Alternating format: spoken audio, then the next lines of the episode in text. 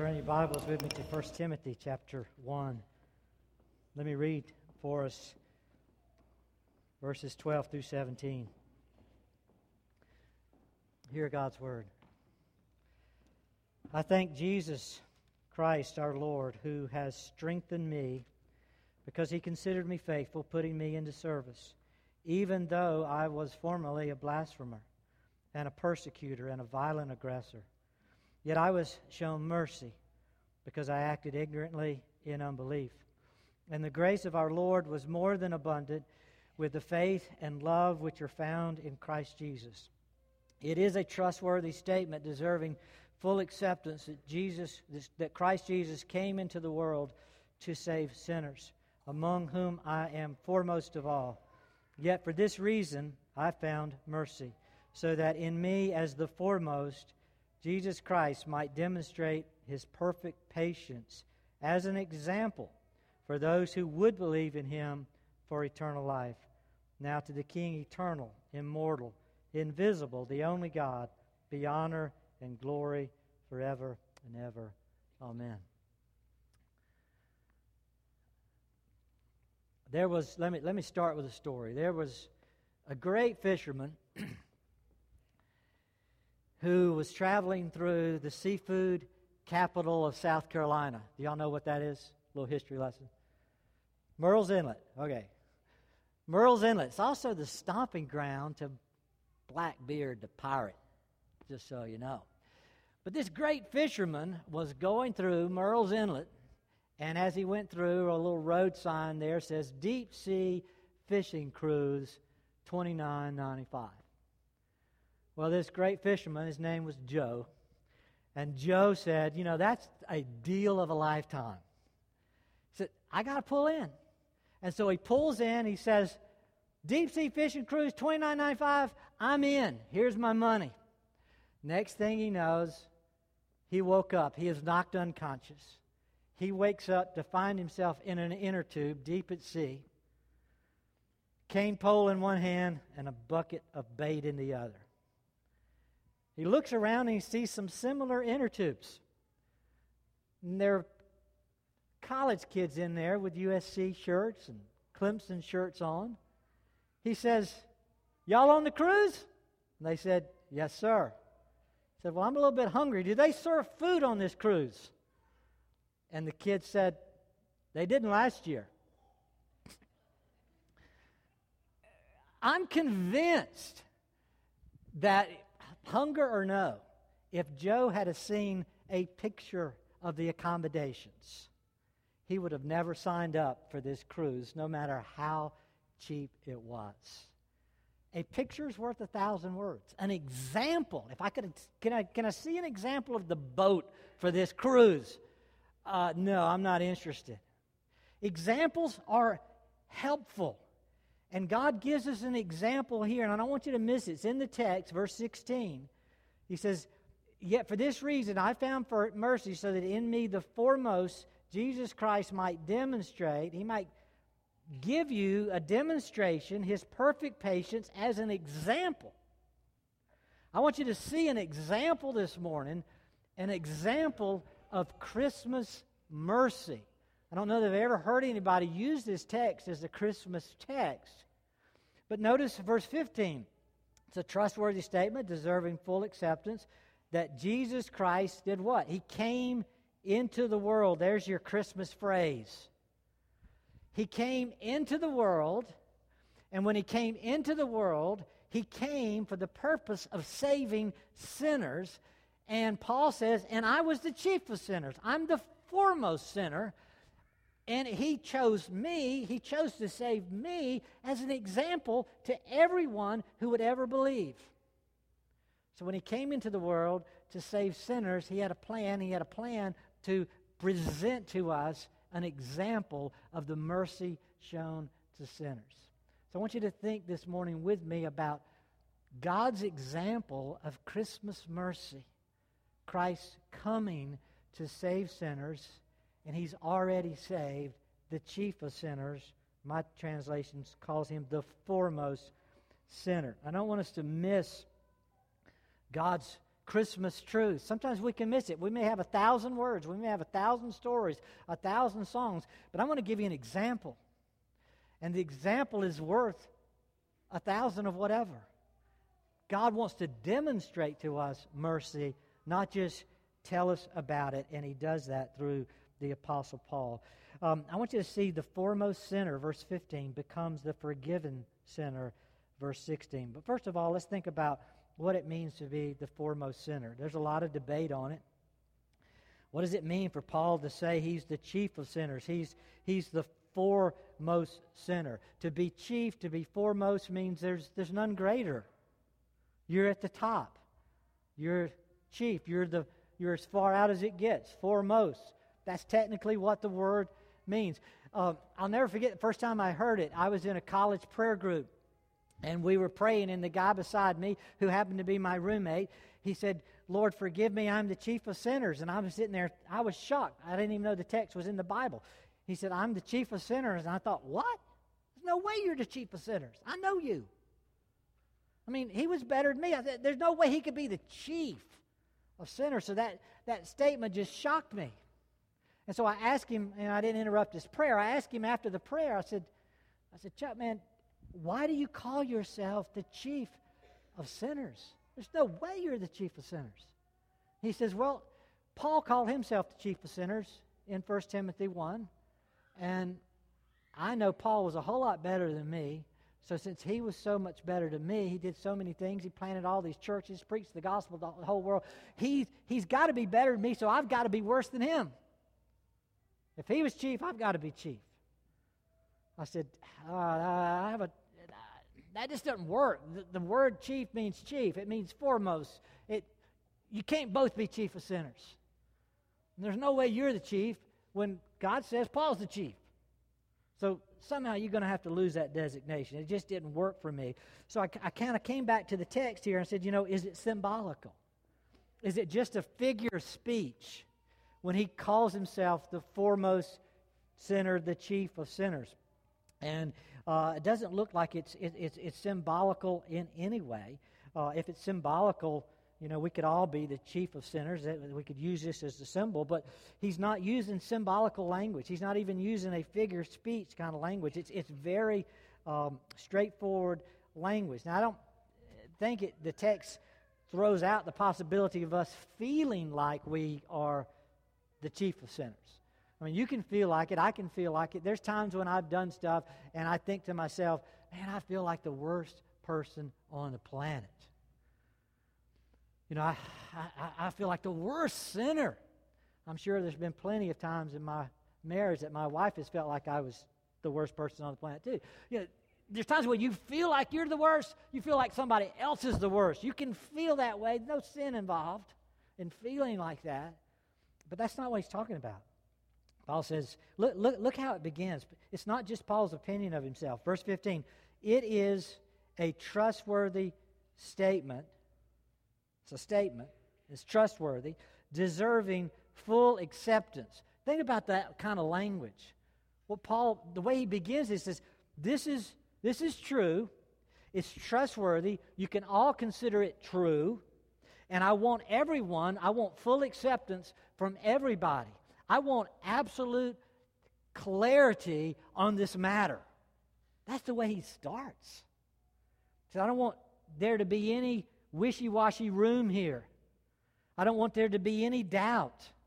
It is absolutely certain, without doubt, everyone needs to come together and agree on this, and that is that Jesus Christ came into the world to save sinners, among whom I am chief foremost. There's no wiggle room. Paul's the chief of sinners, and Christ came into the world to save sinners, among whom Christ is foremost. The, whole, the language presents it that way. It doesn't say Paul's among a group of bad folks. He is the worst. He's the foremost sinner. Now, let me show you why this is important. I want you to see it from God's perspective as well as from Paul's perspective as he goes off to, to be a preacher. First of all, from God's perspective. In the sight of God, because this is inerrant scripture, God is the author of it. In the sight of God, Paul is the foremost sinner. That's the description God gives Paul. Paul didn't invent it, didn't come up with it by himself. Said this is trustworthy statements, comes from God. Everybody should agree. Christ saves sinners. I am the foremost. Now, you think about that. What Paul is saying basically is there's, from God's perspective, there's no person more difficult to save, no person more difficult to clothe in the righteousness of Christ than Paul. He's the worst sinner. Let's look at a few passages to see that. Look at Philippians chapter 3, verses 4 through 6. Philippians 3. This is Paul's view of himself before salvation. And then he looks back and says, Yeah, that's, that's how I saw myself. Philippians 3, beginning at verse 4, he says, Although I myself might have confidence in the flesh. So that's pretty good. I could, I could boast in myself. If anyone else has a mind to put confidence in the flesh, me more. So I'm better than anybody. Not only is he worse, now he says, I'm better. But this time he's speaking. Verse 5 Circumcised the eighth day. So you do baptism now, the requirement of eight days went out the window uh, in the New Testament. Baptized um, when you get saved, you and your children. But in the Old Testament, the circumcision was to occur on the eighth day. He says, Paul says, I did it. You know, even as a child, I'm obeying the law, doing everything perfect. I was circumcised the eighth day of the nation of Israel. So I was a child of Abraham. That's the best you can be. Of the tribe of Benjamin, best you can be. I was a Hebrew of Hebrews, best you could be. As to the law of Pharisee, best you could be. Paul said, I'm as good as it gets. God got to save somebody like that? Somebody who's that proud, that boastful? They think they have basically earned the right to heaven because they are so good? That's Paul on the good side of things, that I am as good as it gets. That was his view of himself uh, prior to salvation. Uh, and then he started persecuting the church. Uh, there's no better verse than uh, back in 1 Timothy 1, verse 13. He says, Even though I was formerly a blasphemer and a persecutor and a violent aggressor, yet I was shown mercy because I acted ignorantly in unbelief. I was an unbelieving ignoramus, a blasphemer, persecutor, a violent aggressor, and yet shown mercy. This is a description of, the Paul, of Paul's life. I mean, uh, as I think about the army, one of the old slogans was, uh, join the army and be the best you can be. I don't know if they still use that. But Paul is basically saying, I am the best you can be. I signed up to be a Pharisee. I signed up to be a Hebrew. I signed, and I am the best you can be. And yet I became a persecutor and a violent aggressor. And I be, was ignorant in uh, my unbelief. You begin to, to get a feeling for who Paul really was and who God had to deal with to save him. Now, let's take you to his testimony. Look at Acts chapter 8. Acts 8 and 9 is where we, we pick up the story of Paul and see Christ meet with him. And he puts him in a whole different league. Acts chapter 8, verse 3. Paul's name was Saul before it became Paul. After his conversion and after he went on his first missionary journey, they started referring to him as Paul, the Apostle Paul. But before that, uh, they referred to him as Saul. So realize you're dealing with the same person. Acts chapter 8, verse 3. But Saul began ravaging the church, entering house after house, and dragging off men and women. He would put them in prison. This is Saul. This is a tough dude. Soon as Stephen is stoned, which is Acts 7, Paul is there saying, Yeah, throw some more rocks on him, man. I'll hold your coat, throw them on. And then after that, Saul has authority to go into house after house. I mean, the people knew him as the guy who went into your house. Are you a Christian? Good, I want you. He would grab them, drag them, women as well as men, into jail. Violent aggressor, persecutor of the church. Look over at chapter 9, beginning at verse 1. Now Saul was still breathing threats. I mean, you just you just see fire coming out of his mouth with those words. He says, I hate Christians.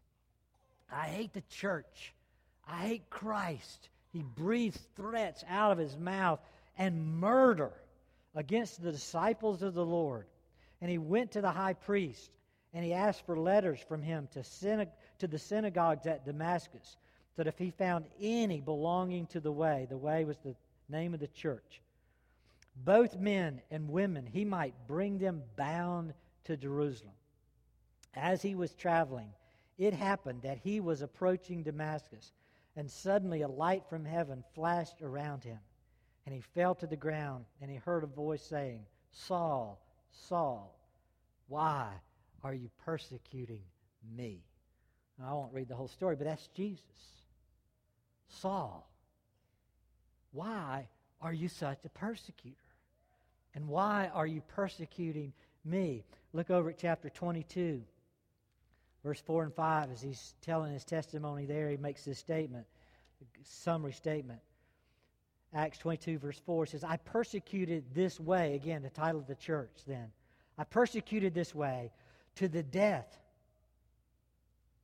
binding and putting both men and women into prisons, as also the high priest and all the council of the elders can testify. From them I also received letters to the brethren, and I started off for Damascus in order to bring even those who were there to Jerusalem as prisoners to be punished. Paul says that's, that's, that was my life. I went to the government authorities. I got permission to go where I needed to go to find everybody who claimed the name of Christ. And my intent was to get everybody who claimed the name of Christ women, children, men. I'm going to drag them into prison and have them punished to death. So Paul is saying by the time Christ stopped me, my, I was set out to annihilate everyone who confessed the name of Christ. Reminds you of Hitler, doesn't it? Wants to annihilate an entire people group. That was the Apostle Paul, seeking to annihilate an entire people group, those who were claiming the name of Christ. When, I mean, how many of us in this room have been so aggressively seeking to put to death the church that we've had to be blinded and slapped down to the ground and have Christ stand in our way and say, Stop it. I mean, none of us. That's Paul. He was so aggressive in seeking to kill Christians, Christ himself had to come and say, Stop right now. You're done. It's over we're not going to do this. If Christ had not stopped Paul, none of us would be here as Christians today. His goal was to eliminate faith in Christ, to eliminate the church when Christ showed up. That's an, exa- that's an example of this chief sinner when he describes himself that way. He says, This is indeed true stuff. I was the chief of sinners. Um, no Christian would survive if Paul had not been stopped. Now, so when you get back to 1 Timothy, he says it's a trustworthy statement. Christ is not only Savior, but I'm the chief sinner. That's God's perspective. I mean, so in a strong way, and it's also the Apostles Paul's perspective. When Paul says, verse 15, he says, I am foremost. He didn't say, I was the chief sinner. I is the chief sinner. I are the chief sinner. It's present tense. I am the foremost sinner. There has been, won't be anyone worse. That would be me. Paul knew not only his external plans, he knew his heart. Um, look at the heart of those who are seeking to be against Christ and his church. Look at Romans chapter 3. And it's interesting as you read this, the personal pronoun that Paul throws in, describing all of those who are outside of Christ. And he says, you know, that's, that's me too. Romans 3, verse 9. He says, What then? Are we better than they? Not at all. For we, we have already charged that both Jews and Greeks are all under sin. As it is written, there's none righteous, not even one. There's none who understands, not one who seeks for God. All have turned aside. Together they've become useless. There's none who does good. There's not even one. Their throat's an open grave. Their tongues keep deceiving. The poison of asp is under their lips. Their mouths are full of cursing and bitterness. Their feet are swift to shed blood. Destruction and misery are in their path. The path of peace they have not known. There's no fear of God before their eyes. Verse 23 all of sin falls short of the glory of God. Paul says, That's me. That's who I am. I am that sinner who has not been seeking God, seeking to destroy. So when you, when you get to Romans 7, verse 24, he says, Who can save us from all of this? He says, Thanks be to God. Through Christ Jesus, there's hope. Paul met Christ on the road to Damascus, and he knew Christ was the chief Savior. He was the chief sinner. Um, chief sinner from two perspectives. God says it, Paul says it, accept it. He says this deserves full acceptance. We need to accept that, and that's important that we do. Um, why? Not because Paul's boasting about it, because Paul says because it's an example of mercy. It's God's own demonstration of how far his love and his mercy extend. He says we need to know this so that we accept it as a demonstration of the perfect patience of Christ, an example of a sinner finding mercy. Uh, if, if you were, you know, if you were to come and say to me, David, you, you talk about Jesus saving sinners, prove it. I said, that's easy. I can prove that all day long. How? Well, he saved me.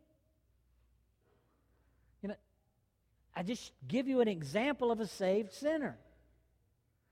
And I can give you an example not only that my life has been saved, I can give you that example a hundred, a hundred, and hundreds of times over. People in this room, I've seen you come to faith in Christ. And it's thrilling. Every time a sinner gets saved, it's an example of God's rich mercy. So it's, it's easy to prove salvation. You prove it through changed lives. The Apostle Paul is going beyond that and saying, not only has he saved sinners, but he saved the chief sinner he has already saved the foremost sinner. And that's a big deal. Look at Romans 10:13 and I'll kind of wrap this up thinking about this promise. Romans 10:13, here's the promise that Paul used to give as he as he preached. Romans 10:13, whoever will call on the name of the Lord will be saved. Promise. How do you know? How do you know that will happen? Well, because Christ came to earth to save sinners. That's what he wants to do. And he's already saved the chief sinner. So if you call on the Lord, he'll save you. In other words, you can't come to the table and say, Yeah, but he doesn't know me. He didn't know how bad I am. He didn't know what I've done. He didn't know what I think. Paul says, Yeah, he does. He's already graded everybody, he already knows where you stand. He's already saved the chief sinner. You don't top me. God's already shown perfect patience in extending mercy to the worst of the worst, to the chief sinner. Um, think about the spectrum of sin. There's a lot of talk in the news every day, some talk about sexual harassment. And the world, you know, primarily talking about this, and they're coming to grips, I think, little by little, something as Christians we've known forever. And there's there's this thing called the sin that's that's sin, and there's sin that's heinous sin. And all sin is sin, but some sin is more heinous than other sin. We don't trivialize sin, but we know some sin's worse and in the sexual harassment arena, you know, slapping someone on the rear with the fully clothed, that is deemed sexual harassment. But if you capture someone against their will, tie them up, and rape them, you say that also is sexual harassment. But and that's much more heinous than the first. They're both sin. They're both wrong.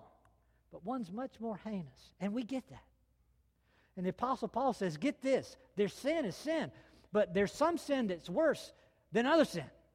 He says, I'm the foremost sinner, I'm the chief of sinners. I went at the face of Christ to kill him and his church. I was a violent aggressor. I didn't do this in a soft way. I breathed threats. I had evil. I was dead set. This was my life goal was to annihilate Christ and his people. And yet Christ extended to me mercy, the chief of sinners. Now, what Paul is saying is line up yourself on the line. I don't know where you are. You're a sinner, I'm a sinner. And somewhere you're on this line of sin. And this line goes way down there until the worst of the worst. And when you get to the end, there stands the Apostle Paul. And what Paul is saying is this is an example to you. Christ looked at the line of sinners, like Isaiah 59 1, he says, and his hand is not so short that it cannot save. And his hand goes out, and he goes all the way to the end, and he grabs Paul, and he brings him to himself. He says, I want to save you. And then all the rest of us in this line of sinners, we watch the example in Paul, and we say, if God can do that, then he can save me. He can save anyone on the line. Whoever will call upon the name of the Lord will be saved. Can you save me, Christ? I've already saved the chief, the worst. Sure, you're easy. That would be easy for me. I had to really suck it up to think about saving Paul. Paul was the worst. So if God can save him, he said, Paul said, the reason he did that was to give all of us this example of his mercy. Verse 16 in 1 Timothy 1 For this reason I found mercy so that in me, the foremost, Jesus Christ, might demonstrate his perfect patience as an example for those who would believe in him for eternal life. You know, um, you may have heard the story of the man who goes into the courtroom. He's ready for trial. He's all nervous. He's shaking. He's crying. Uh, judge and juries are seated. And the judge says to the lawyer, You need to attend to your client. He's he's, he's extremely emotional. And the lawyer turns to his client and says, Man, you got to calm it down. Everybody's noticing. He says, Don't worry, we will give you a fair and just trial. And the client says to his lawyer, looks up and says, I'm not interested in fair and just. I need mercy. I don't want justice. I don't want fairness. If they give me fairness, they're going to throw the book at me. That's what's fair. And the same thing is true when you look at the foremost sinner and you look at anyone else. We don't want fairness. We don't want justice. If Paul had gotten justice, where does the chief of sinner go if they get what's fair? They go to the chiefest, hottest place in hell. He says, I didn't find justice. I didn't find fairness. I found mercy.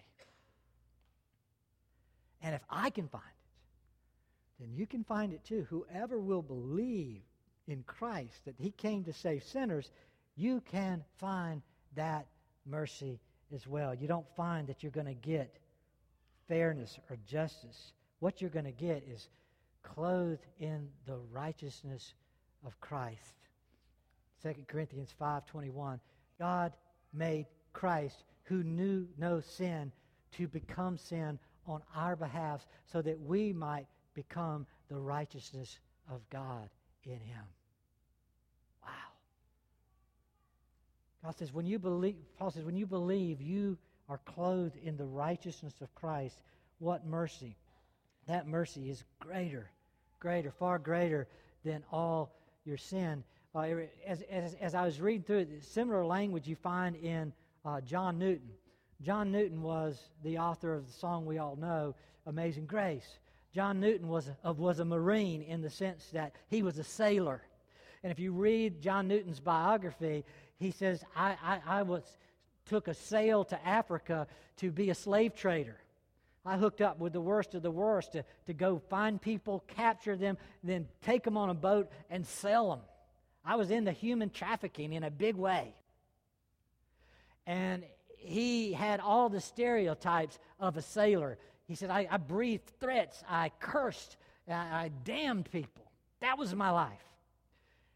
And when he got saved one day, and he wrote that great hymn, Amazing Grace, we sometimes get really hung up on the grace, which is good, and we miss who's writing it. Amazing Grace, how sweet the sound that saved what?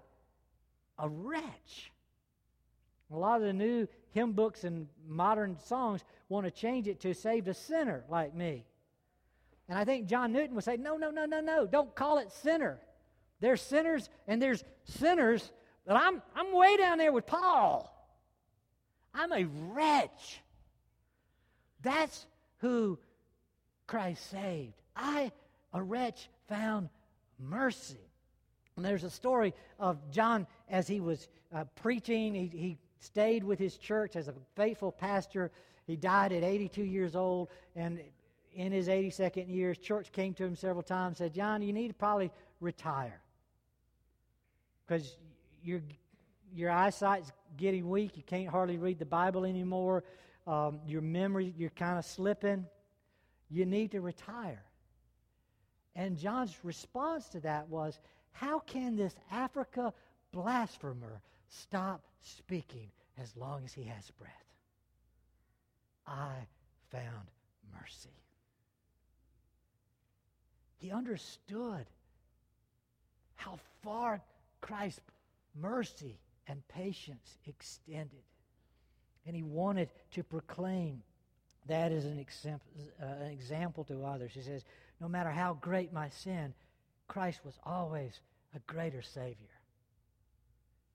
Greater Savior who can save even the chief of sinners. When you get that, verse 17 makes sense in 1 Timothy 1. Now to the King eternal, immortal, invisible, the only God, be honor and glory forever and ever. Amen. It's like, how does that fit? It's a statement of praise, it's a benediction, it's, it's, it's a stopping to just bless God. He says, when you see the worst of sinners get the best of mercy, you just got to stop and say, now to the King, eternal, immortal, invisible, the only God, be honor and glory forever and ever. You got to stop and praise. Christmas mercy invokes Christmas singing, Christmas giving, Christmas thanksgiving, Christmas praise. Because the chief of sinners has received salvation mercy. That's great news. That's, that's what's going on in this season is thinking, as, as Joe rightly prayed, that the, the reason for the season is sin, and the Savior came into the world to save sinners.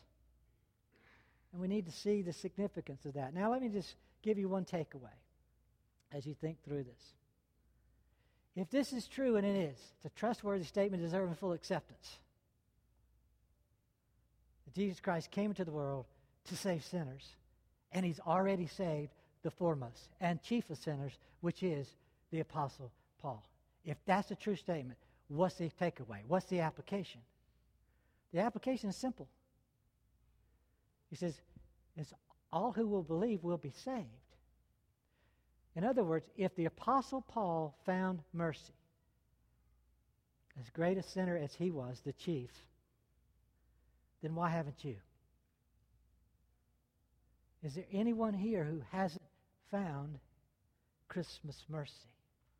The Apostle Paul can stand up in judgment and say, wait a minute. Seriously? You didn't find it? I found it. if I could find it where I was,